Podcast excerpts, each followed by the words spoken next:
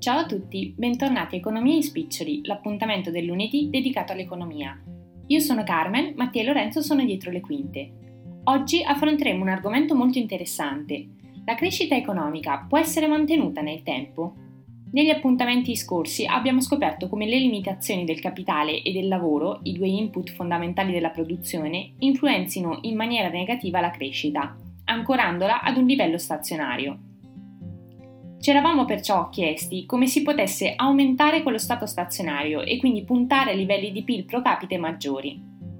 Abbiamo dunque introdotto il progresso tecnologico, quale fattore trasversale che permette un aumento dello stato stazionario. Ma è l'unico? E come si riesce effettivamente? Ricordo che qualsiasi episodio precedente che vi siete persi, oppure se preferite anche leggere le trascrizioni per comprendere meglio, potete trovare questo e altre cose interessanti al nostro sito www.economia-in-spiccioli.it, dove potete anche scrivere nei commenti e chiederci direttamente a noi qualsiasi dubbio o chiarimento. Riassumendo un po' le conclusioni a cui siamo giunti, possiamo dire che paesi con caratteristiche simili tendono a raggiungere un livello di PIL e reddito pro capite nel lungo periodo molto simile e guardando alle statistiche dei paesi, ad esempio europei, ma anche vivendolo con i nostri occhi, non c'è molta differenza tra il tenore di vita di noi italiani o dei nostri vicini francesi o spagnoli. Un'altra conclusione a cui eravamo giunti era quella descritta dalla regola aurea. Vi ricordate? Ossia il beneficio che si ha a volte a consumare rispetto a risparmiare e viceversa. Però da tale conclusione, allora paesi molto diversi tra di loro come il Bangladesh o la Zambia, con i giusti risparmi e investimenti possono, secondo il nostro ragionamento, puntare al tenore di vita dei paesi avanzati. Ma è davvero così? Se c'è una cosa che abbiamo imparato durante queste chiacchierate insieme di economia è che nulla è mai semplice come può sembrare e che se le sfaccettature della realtà sono parecchie. Però possiamo giungere ad una comprensione maggiore e capire le determinanti di ciò che ci circonda. Quindi se l'unico motore della crescita economica stabile nel tempo è il progresso tecnologico, allora le economie arretrate lo sono perché hanno a disposizione tecnologie arretrate. Quindi quali sono le condizioni affinché ci sia il progresso tecnologico? E la cosa più importante, quale ruolo hanno i governi nel favorire il progresso tecnologico? Facciamo un piccolo passo indietro e ragioniamo meglio sulla tecnologia. L'importanza della tecnologia nell'economia è diversa rispetto a quello che pensiamo in riferimento alla nostra vita ossia il televisore più grande mi consente di apprezzare meglio il film, ad esempio, il telefono di ultima generazione mi permette di fotografare in altissima definizione, però ciò non ha nessun impatto sull'economia. La tecnologia di cui parliamo è quella che permette di produrre di più a parità di lavoro. Per fare un esempio, tra il cucire a mano una maglia e cucirne una con i macchinari tessili c'è di mezzo il mare. È chiaro come nel secondo dei casi un lavoratore può produrre molte più magliette, questa è la tecnologia che conta nell'economia, quella che traina tutta la crescita economica e che ha permesso all'umanità di passare dalla caverna ai grattacieli. Per rispondere alla prima domanda, quali sono le condizioni necessarie per progredire nella tecnologia, diamo un'occhiata alla realtà dei fatti. Ciò che possiamo osservare è che esiste una sorta di club di paesi che crescono e altri invece intrappolati nella povertà e nella crescita bassa, spesso negativa. Ma questa distinzione cosa ha a che fare con la tecnologia? Cerchiamo di analizzare tale fenomeno con i nostri strumenti e in primis potremmo dire che nei paesi poveri non c'è abbastanza risparmio, il quale accumulato permette investimenti nella capacità produttiva, producendo di più aumenta il PIL.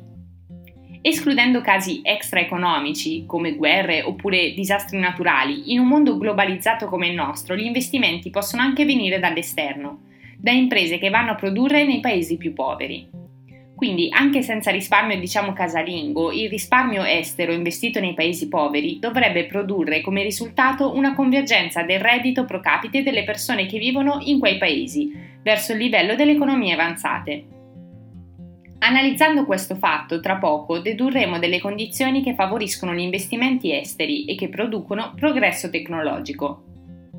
Una spiegazione più intuitiva è che i paesi più poveri, quelli che versano in uno stato di povertà cronica, paghino il costo della mancanza di condizioni strutturali necessarie per l'adeguato funzionamento di un sistema economico. Dunque, se tali ostacoli fossero rimossi, tali paesi convergerebbero a livello stazionario molto velocemente, con tassi di crescita superiori a quello delle economie avanzate. Un esempio è offerto dalla Repubblica Popolare Cinese, la quale ha goduto di tassi di crescita a doppia cifra, guarda caso da quando ha deciso di abbandonare la pianificazione centrale negli anni Ottanta. Tutti questi ragionamenti avranno un impatto diretto alla seconda domanda, ossia il ruolo del governo in tutto questo e soprattutto come avere una crescita costante nel tempo. Per capire le condizioni necessarie scomponiamo quello che abbiamo chiamato tecnologia fino ad ora. Capitale umano. Secondo la definizione fornita dall'OCSE, l'Organizzazione per le corporazioni e lo sviluppo economico, il capitale umano è costituito dall'insieme delle conoscenze, delle abilità, delle competenze e dalle altre caratteristiche individuali che facilitano la creazione del benessere personale, sociale ed economico. Come si accresce dunque il capitale umano? Il primo fattore è l'istruzione e formazione. L'acquisizione di una conoscenza è un investimento, Oggi rinuncio a lavorare e sopporto i costi dell'istruzione a fronte di un guadagno maggiore domani. I lavoratori più qualificati e istruiti tendono ad essere più produttivi e meglio retribuiti. Inoltre, tali lavoratori accrescono la produttività degli altri fattori. Ad esempio, i lavoratori specializzati ottengono una resa maggiore dai macchinari complessi e dirigono altri lavoratori organizzando così il processo produttivo. Questo è un nuovo tassello che possiamo inserire nella nostra funzione di produzione più l'istruzione è elevata, più il PIL di lungo periodo cresce. I dati testimoniano ciò, i paesi che investono di più in istruzione e informazione tendono ad avere maggiori benefici nel lungo periodo. L'altro fattore del capitale umano, che insieme all'istruzione aumenta la produttività dei lavoratori, è la salute. L'accesso alle cure mediche, oltre che essere considerato da molti un diritto della persona, si rivela essere una determinante fondamentale della prosperità economica di un paese. Immaginiamo che se è il lavoratore che deve prendersi cura dei propri cari ammalati, egli non potrà partecipare alla capacità produttiva del proprio paese. Oppure, se le strutture sanitarie e le cure mediche sono scadenti, chi può permetterselo emigrerà in luoghi con servizi migliori, togliendo anche in questo caso capacità produttiva al paese di origine.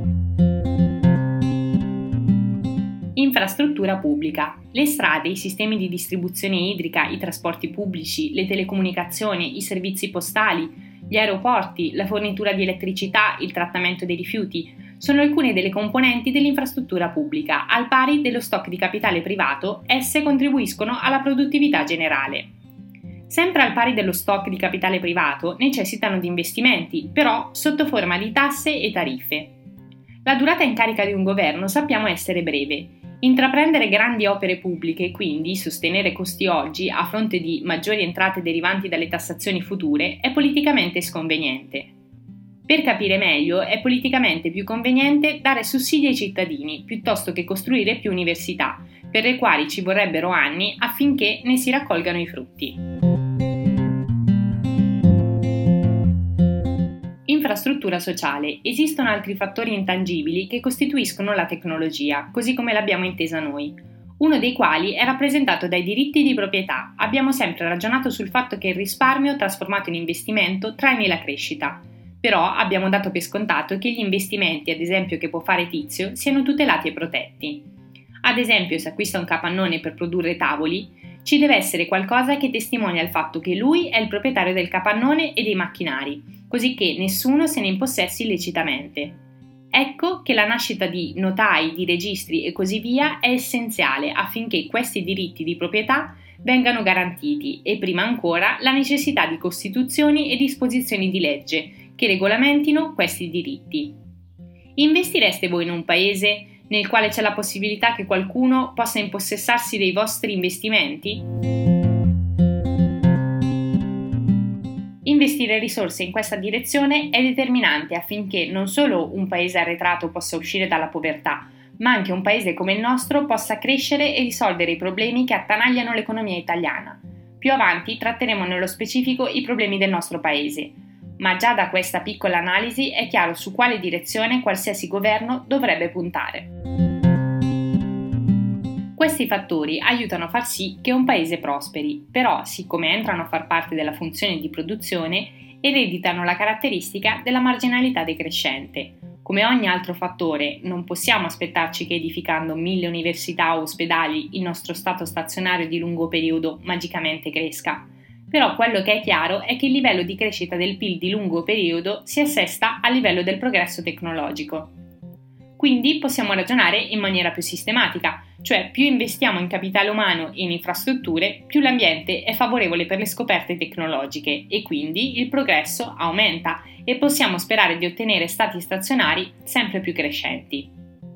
Questo ragionamento è stato fatto in maniera sistematica dall'economista inglese Alfred Marshall e noi ne riporteremo semplicemente l'intuizione. Se effettivamente tali fattori si condizionano tra di loro, è possibile che anche se individualmente abbiano marginalità decrescente, in aggregato abbiano una marginalità crescente, come se la crescita economica perpetuasse su se stessa per poi convergere verso stati sempre più crescenti. Non è proprio così astratto il ragionamento se ci pensiamo bene. Investimenti nell'istruzione, gli sforzi della ricerca e sviluppo generano scoperte che possono a loro volta influenzare la produttività, aumentando il prodotto e alimentando nuovi investimenti in istruzione e ricerca e sviluppo. Questo circolo virtuoso prende il nome di esternalità economica positiva, ossia quando le azioni di un individuo hanno conseguenze sul benessere o sulla produttività di altri individui senza l'intervento del mercato. Ad esempio, per un individuo lavorare al fianco di persone istruite e qualificate può aumentare la sua produttività in quanto tali persone offrono aiuti e consigli. Quindi, riassumendo, possiamo dire che la tecnologia, come combinazione di fattori che generano esternalità economiche positive, sia l'ingrediente segreto per una crescita senza fine. Possiamo anche chiamarla conoscenza in senso ampio, come bene pubblico di cui tutti godiamo, essendo intangibile e non deperibile, ma anzi si alimenta giorno per giorno. È l'unico fattore che può avere rendimenti crescenti. Un'analisi dei benefici di investire in ricerca e sviluppo è stata svolta dall'economista austriaco Josef Schumpeter, il quale ha evidenziato come le grandi scoperte tendono a essere associate a lunghe code nell'attività economica, in quanto sono seguite da un numero di scoperte secondarie.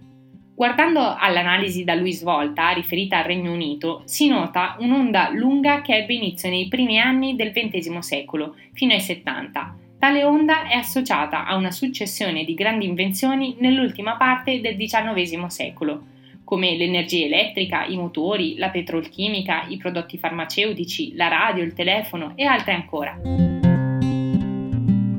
Per oggi abbiamo terminato qua la nostra analisi, osservando non solo quanto sia importante il progresso tecnologico, ma quanto lo sia pure l'ambiente in cui esso può svilupparsi.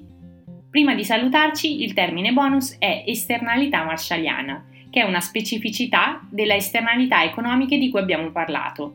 Essa si presenta quando le attività individuali incrementano la produttività aggregata, indipendentemente dagli effetti percepiti da chi compie tali attività ed essa crea le condizioni per rendimenti crescenti e una crescita endogena.